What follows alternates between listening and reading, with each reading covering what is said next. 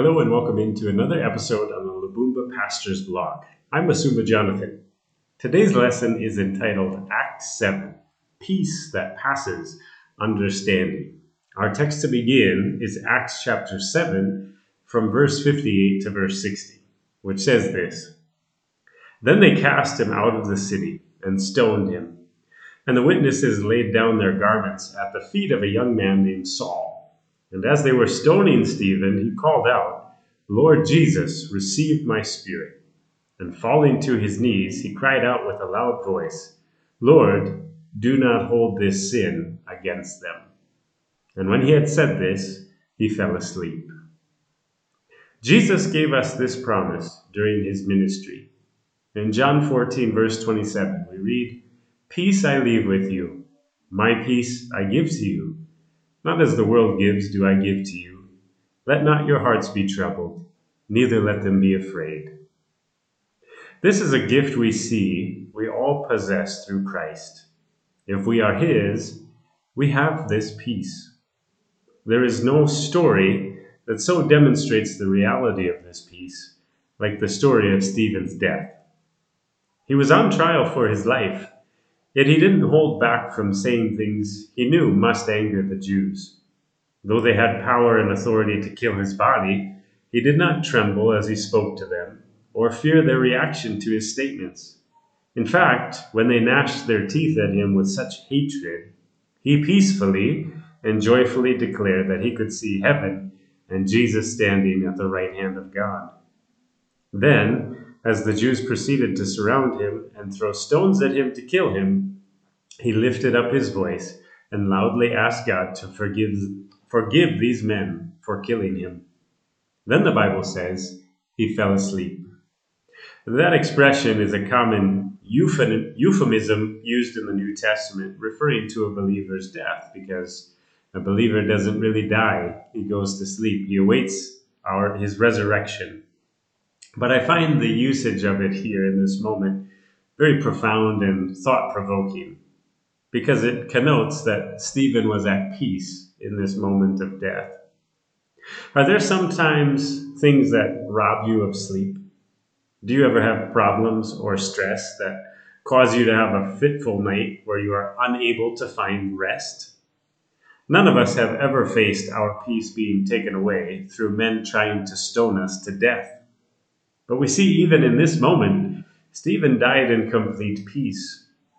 What steals your peace? I have allowed many things to steal my peace. When I drive in Kampala traffic with drivers speeding right in front of me as if they are not concerned whether anyone lives or dies, my peace often disappears. I long for the exit to the city, and I see my peace is dependent on village traffic.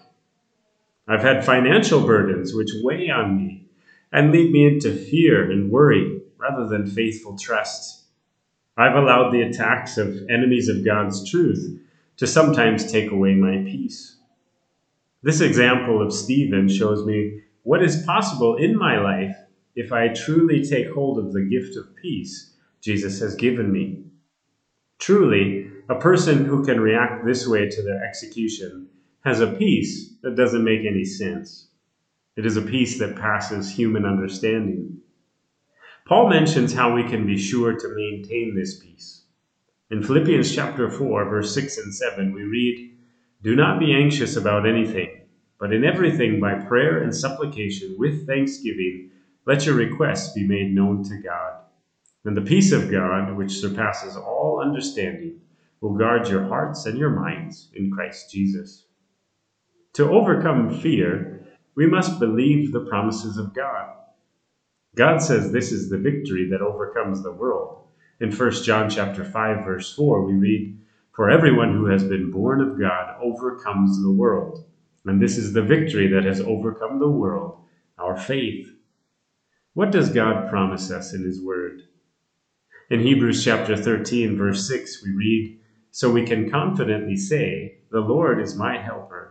I will not fear. What can man do to me? In verse 8 of the same chapter, we read, Jesus Christ is the same yesterday and today and forever. He's not changing. He's not changing his mind. He's not changing his promises. Every word of the Lord proves true. In John 16, verse 33, we read these words of Jesus, where he says, I have said these things to you, that in me you may have peace. In the world you will have tribulation, but take heart, I have overcome the world.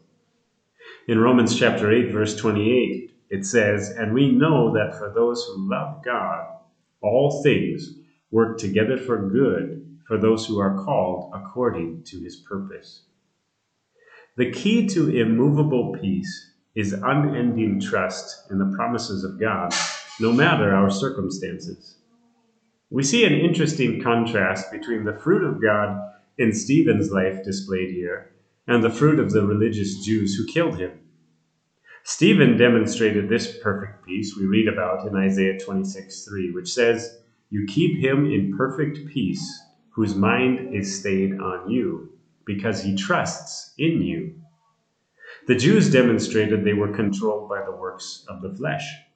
In Galatians 5, verse 20, in narrating those works, it says idolatry, sorcery, enmity, strife, jealousy, fits of anger, rivalries, dissensions, divisions. We see that the moment of trial is what demonstrates what fruit the Spirit has produced in us. Joseph demonstrated the fruit of self control when Potiphar's wife tempted him. The Thessalonians demonstrated the fruit of love by the way they ministered to one another. The Philippians demonstrated generosity by giving to support the Apostle Paul in ministry. Paul and Silas demonstrated peace when they responded to their arrest and imprisonment with singing to God and prayer as they were chained up. I must ask myself a question. What do the moments of trial reveal about the fruits that should be in my life? God has given us a peace that passes understanding. An unbeliever's peace depends on how well things are going in his life. A believer's peace is based on his relationship with Christ and is therefore independent, or should be independent, of his circumstances. That's why it's a peace that passes understanding. It makes no sense to a person who doesn't know Christ to forgive people who are murdering them. It makes no sense to have love in your heart as you're being murdered. But such is the gift of peace we've been given. I confess this is something God is convicting me I need to work on. If circumstances interrupt my peace, I'm lacking in this fruit. Let's take better hold of God's promises, trusting Him with everything, so we can truly be in perfect peace. God bless you all.